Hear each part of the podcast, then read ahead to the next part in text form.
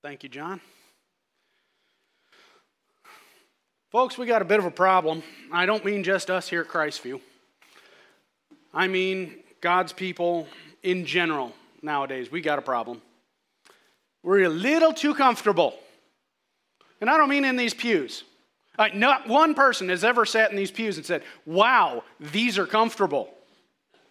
I mean, matter of fact, I'm not sure there's ever been any pew ever since the invention of such a thing where someone has said, This is a real treat for my backside. I know, La-Z-Boy does not have a line of church pews. But I'm not talking about that type of comfort. We're just too comfortable with where we're at.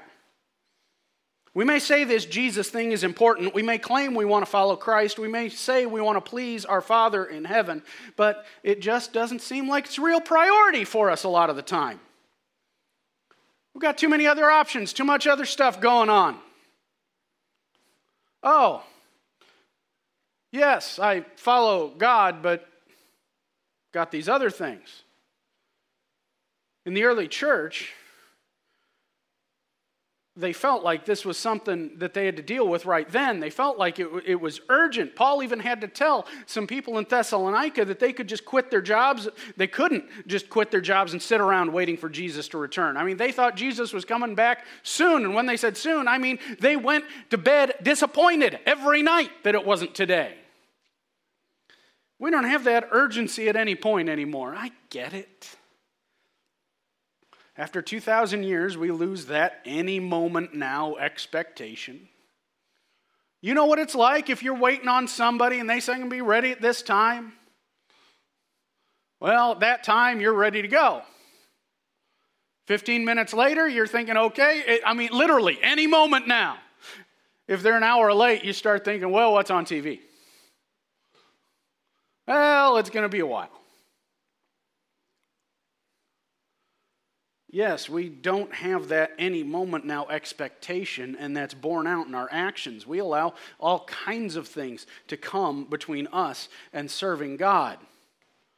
Kids' activities, sporting events, even just sleeping in. We are going to have a difficult time prioritizing the things of heaven. I get it. I mean, there is nothing as comfortable as your bed the moment the alarm goes off on a Sunday morning. I mean, Monday morning comfort's got nothing on Sunday morning comfort.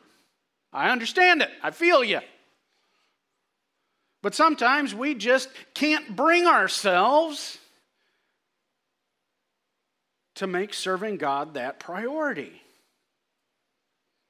Can we really say God's number one in our lives when we only serve Him when we have nothing else to do? We going to church this Sunday? Well, we kind of want to go to the ball game. What's up next week?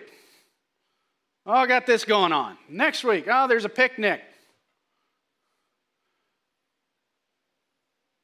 Then next thing you know, you haven't been at church in a month and a half. Oh, we finally have a clear Sunday we can go for church. You know, church is the thing that always has to give.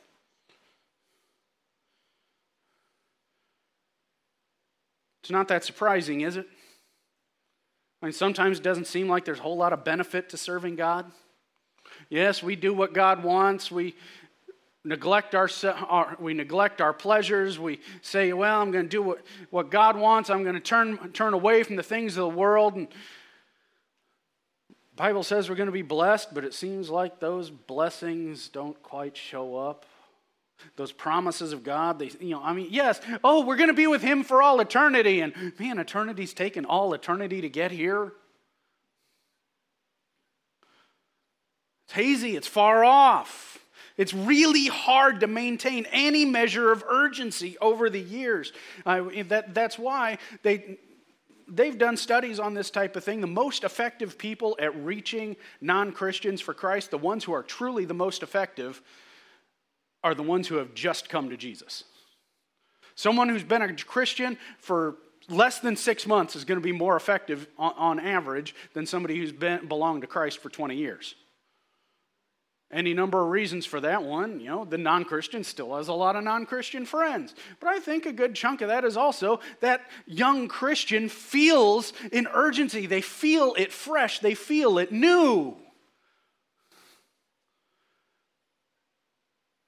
The old hand is kind of, well, I've served Christ for a long time, there's always tomorrow. Just a char- characteristic of the human condition. Uh, let's be honest. Anybody here still working those New Year's resolutions? March starts on Wednesday, people. Are you still in it? Funny, that's the exact same reaction I got from first service. I have a feeling if I drove by the gym, there's going to be a lot more parking spaces than I noticed you know, six weeks ago. As time goes on, we just not so much lose interest, but we lose something, don't we? And it's not just us. You see, you know, at the end of the Old Testament, God's people were complacent. The Jewish people have come back to their homeland. They've been exiled, and as they come back, they found revival. They've put away the idols. They come back to G- they come, they've come back to God. They've, they're, they're paying attention to things and doing what God wants them to do, and time passes, and that revival fades. Because as they regathered in their homeland, the prophet said, if you do this, there's going to be blessings, and those blessings well, they were taking a long time coming. They returned to God seeking His goodness, but they weren't really sure what they'd found. God had been fulfilling His promises, but the people had started thinking, well, God, what have you done for us lately? Yeah, we're back home, but we're not prosperous. We're not our own nation. We're under the thumb of all these different empires. What's going on, God? Their attitudes start to shift, they start losing interest. And to these complacent people, God sends one more prophet. Very last book in the Old Testament. It's the prophet of Malachi. You think, wait a minute, we were in Habakkuk last week and we jump all the way to Malachi. Where'd the rest of them go? Well, we covered those leading up to Christmas because they talk about the Messiah a lot. We've made it to the end of the Old Testament, friends. Prophet of Malachi came to speak to these people who have gotten a little too comfortable, a little too complacent.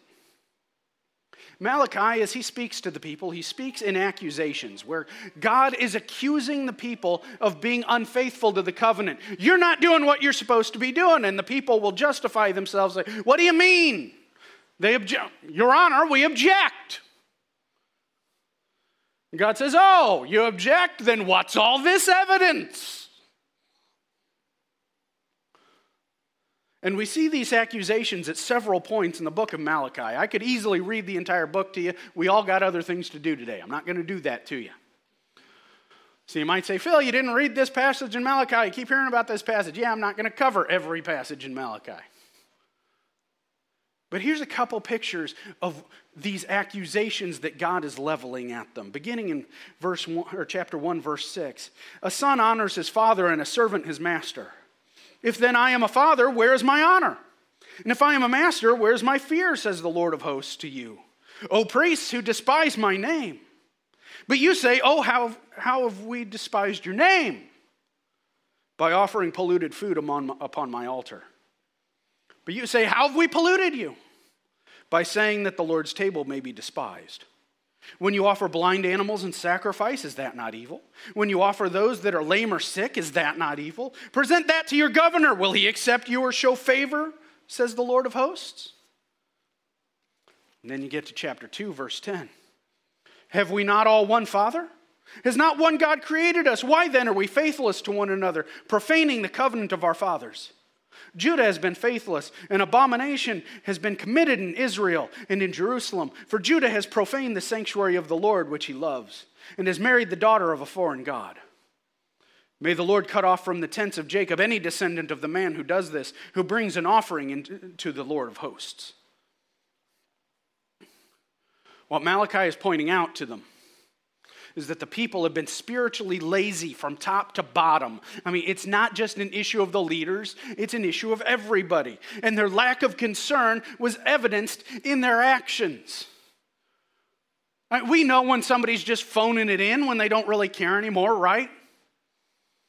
I mean, we all have tasks that we probably do regularly that really aren't at the top of our to do list. You know, some things we try to keep up on, but some things kind of slip. You know, I've got an Australian shepherd. She likes to shed. I've got to vacuum, or else we are covered in dog hair. But I'll admit I am not the most disciplined duster in the world. You know, and it's that way. You know, we all have those areas in life, there's areas in jobs where it just doesn't mean that much to us. And that's kind of how the people were. The priests had themselves had started treating the holy things as ho hum things.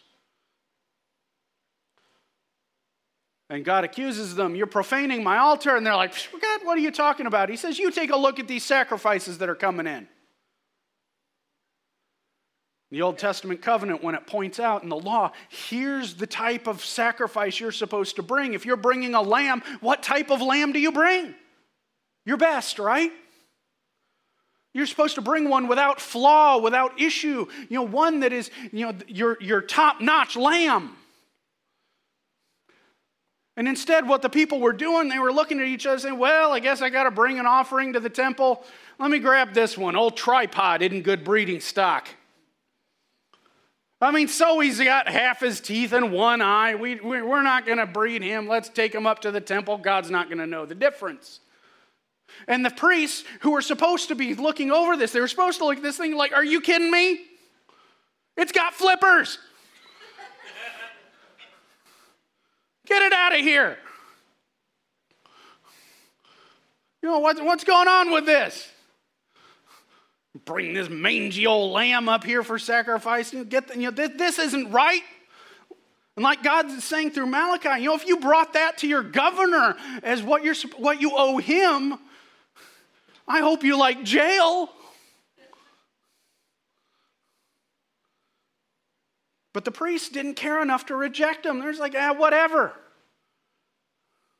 The ones who were supposed to be the guardians, who were supposed to set the tone, instead, they set an example lack of care. And that was reflected all throughout society. The people didn't care about God. Their offerings showed how they were just going through the motions.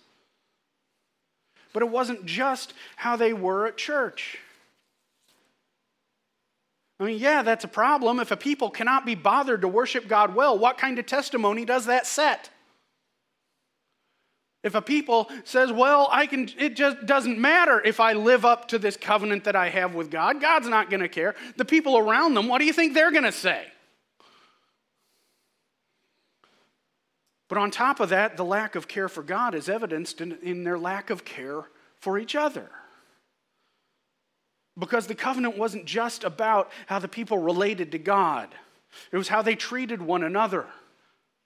A lot of times we look at you know, what, the scriptures and what God says about how we're supposed to be, and we, we're very heavy on that vertical aspect, us and God.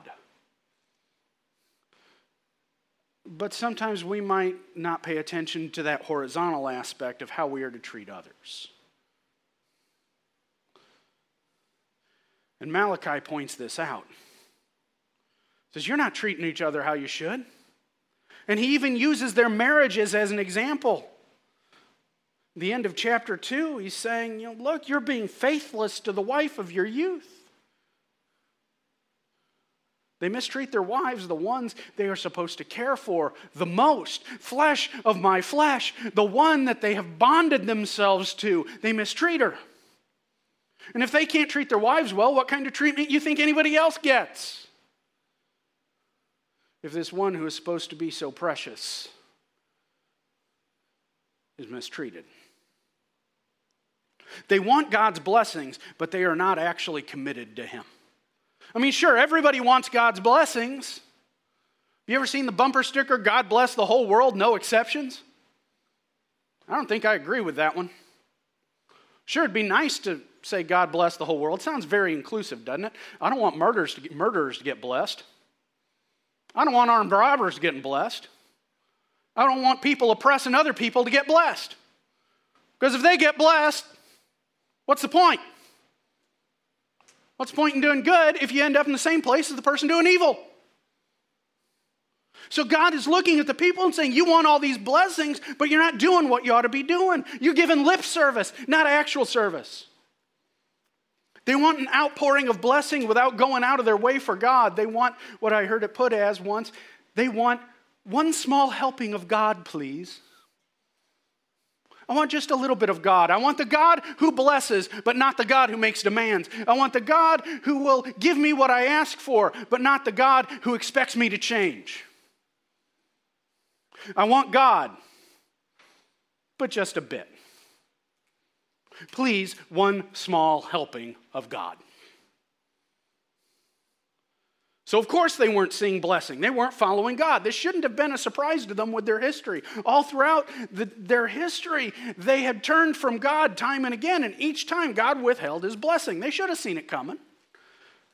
Okay, they're not chasing Baal right now, but that doesn't mean they're being what God wants them to be. But at the same time, God's not writing them off.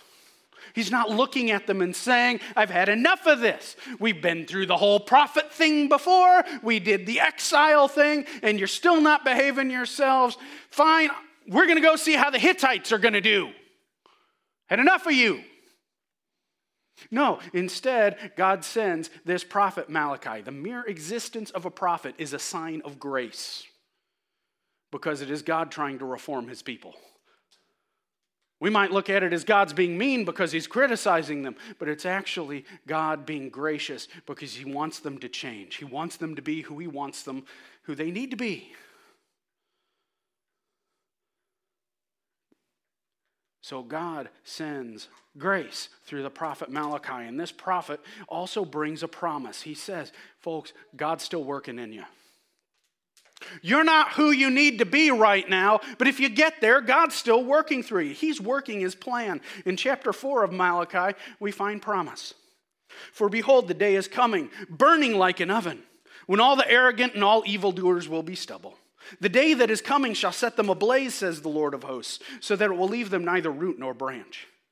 But for you who fear my name, the Sun of Righteousness shall rise with healing in its wings. You shall go out leaping like calves from the stall, and you shall tread down the wicked, for they will be ashes under the soles of your feet on the day when I act, says the Lord of hosts. God is saying to them, I'm still sending my Messiah. I'm not done with you. You are going to have a role to play, and that role is to bring forth my son. Despite the unfaithfulness of his people, God is still working. And time and again, the people have flaked out, been unfaithful, ignored their covenant, but God never abandoned them. God remains faithful. No matter what we humans do, God remains faithful. Boy, isn't that an encouraging thing? To know that even though we mess up, even though we have bad days, even though we will have bad years and turn from God. God remains faithful. And so he sends this prophet. Malachi's job is to prepare the people for the coming Christ. And he even mentions Elijah in chapter 3 verse or in chapter 4 verse 5. I had it in my notes of chapter 3. That ain't right. It's chapter 4. He says, I'm going to send Elijah. And Jesus later says, That's John the Baptist, the one who's saying, Get ready for the Messiah, he's coming. And verse 6 of chapter 4 is quoted by an angel in Luke 1 as the angel speaks to John the Baptist's father, Zechariah. Says, Here's what your son's going to do. He says, He'll turn the hearts of fathers to their children and the hearts of children to their fathers. He is paving the way for the Son of God. Why should the people turn from how they've been? Why should they get serious? Because the Messiah is coming. God is still working through the people. He said, God's not saying, I tried, I restored them, they're sliding again, forget them. He's still working through them, He's still planning to redeem them. And his frustration with his people has resulted in discipline, but never a write off. All through the years, when they were in the wilderness, when Judah was in exile, and now after the exile, God is still reforming them, working through them. Because parents don't throw their kids to the wolves after they spill their milk at the table, do they? Might be tempting. There's not a whole lot of parents who haven't looked at their kid at one point and say, This is why lions eat their young.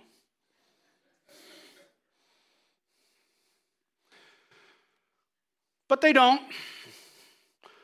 As my parents have said, you know, if you let them live, eventually they can turn into something useful. Paraphrase of what my dad has said more than once. Despite the temptation, God, in His grace, wants to reform them, not destroy them. They still have that role to play. They're going to bring forth God's Son, and to play that role, they need to be faithful to God. When the Messiah comes, he has to be against the backdrop of a people seeking God. Were they perfect when he came? Of course not. The religious people were a little overly religious, a little self religious.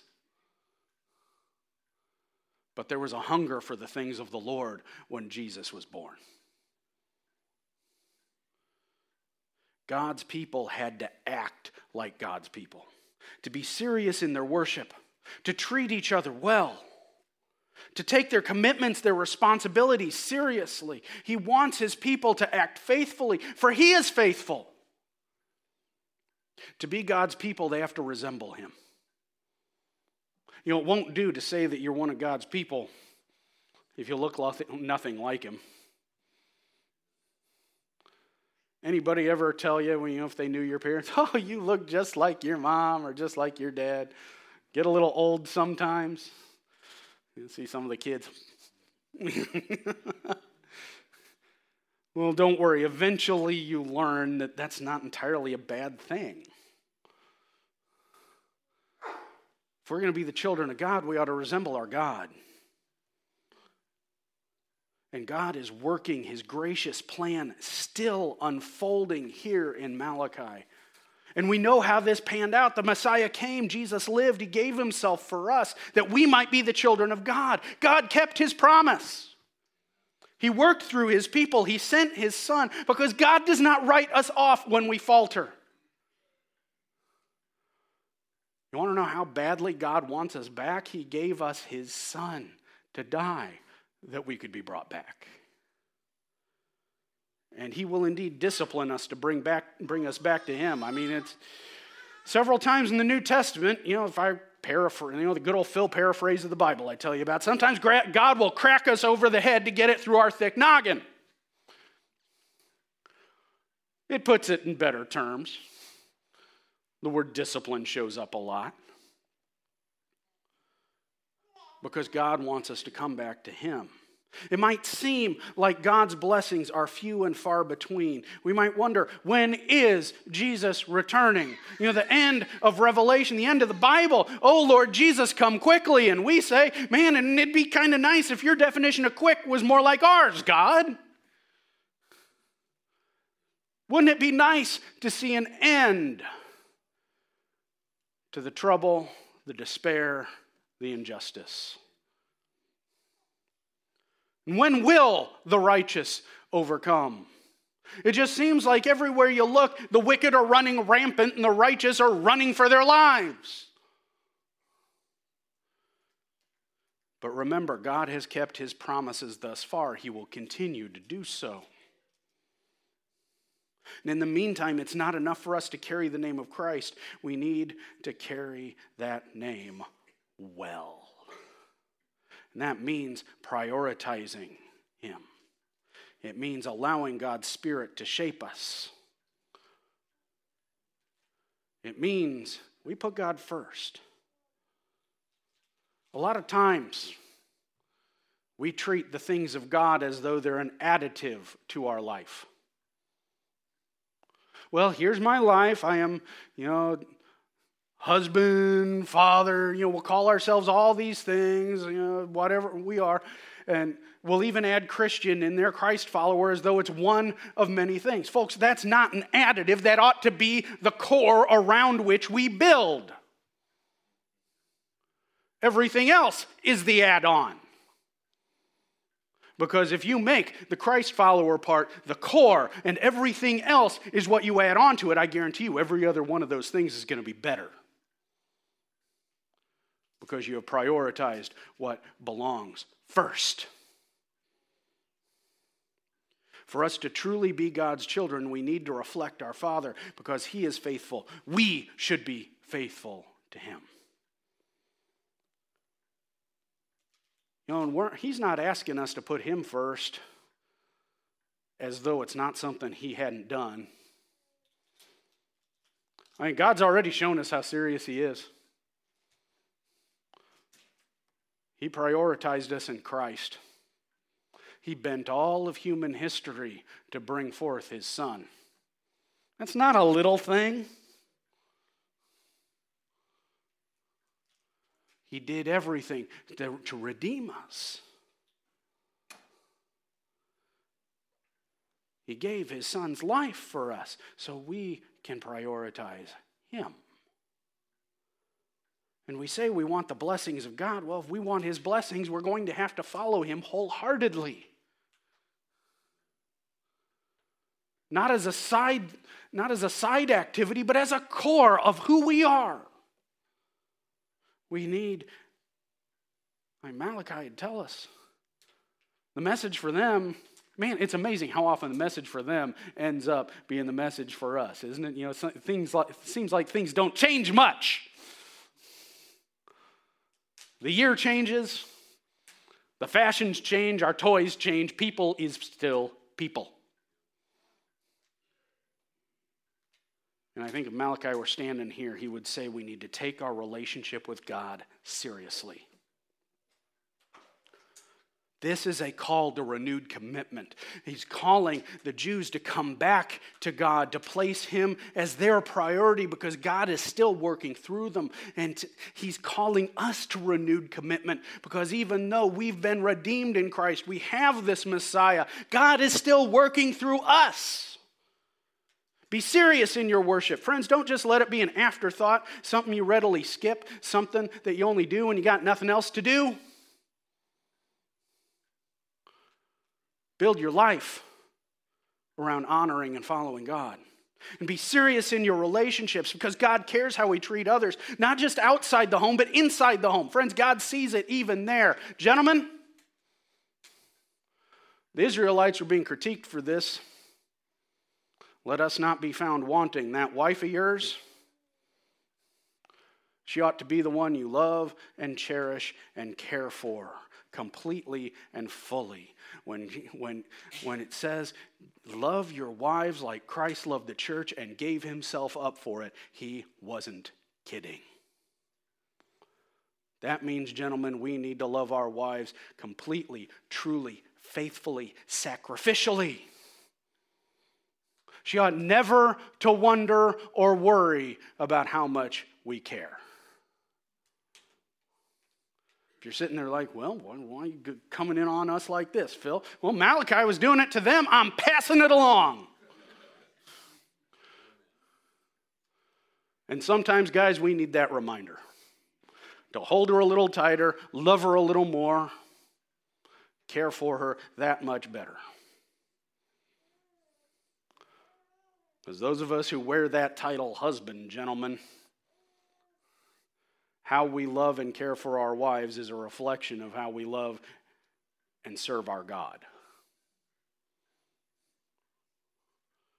You see what I mean when I say we place God at the center and we prioritize Him? Everything else comes off of that.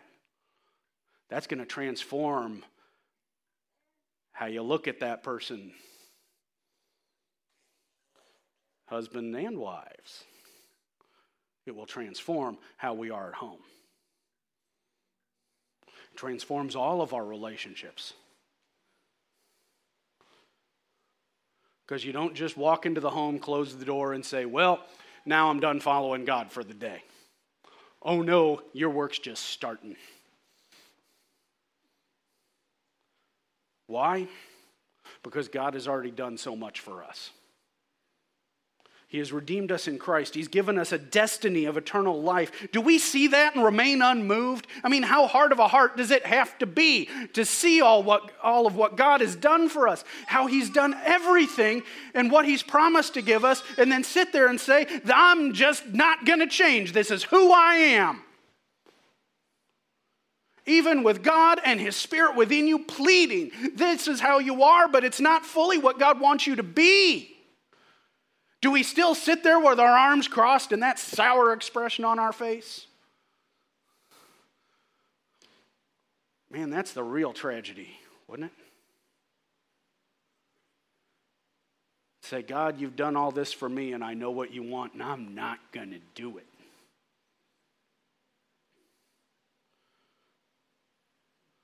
No, we need to take this relationship seriously.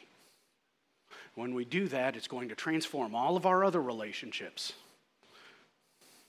at home, at work, out elsewhere. And yeah, you're still going to have bad days. You're still going to be like, at the end of, you know, go to bed some nights like, wow, I do not like myself very much today. That's okay. God's not abandoning you. He's saying, yeah, you were kind of rough to deal with. Get a nice night's sleep and a good breakfast. We're trying it again tomorrow.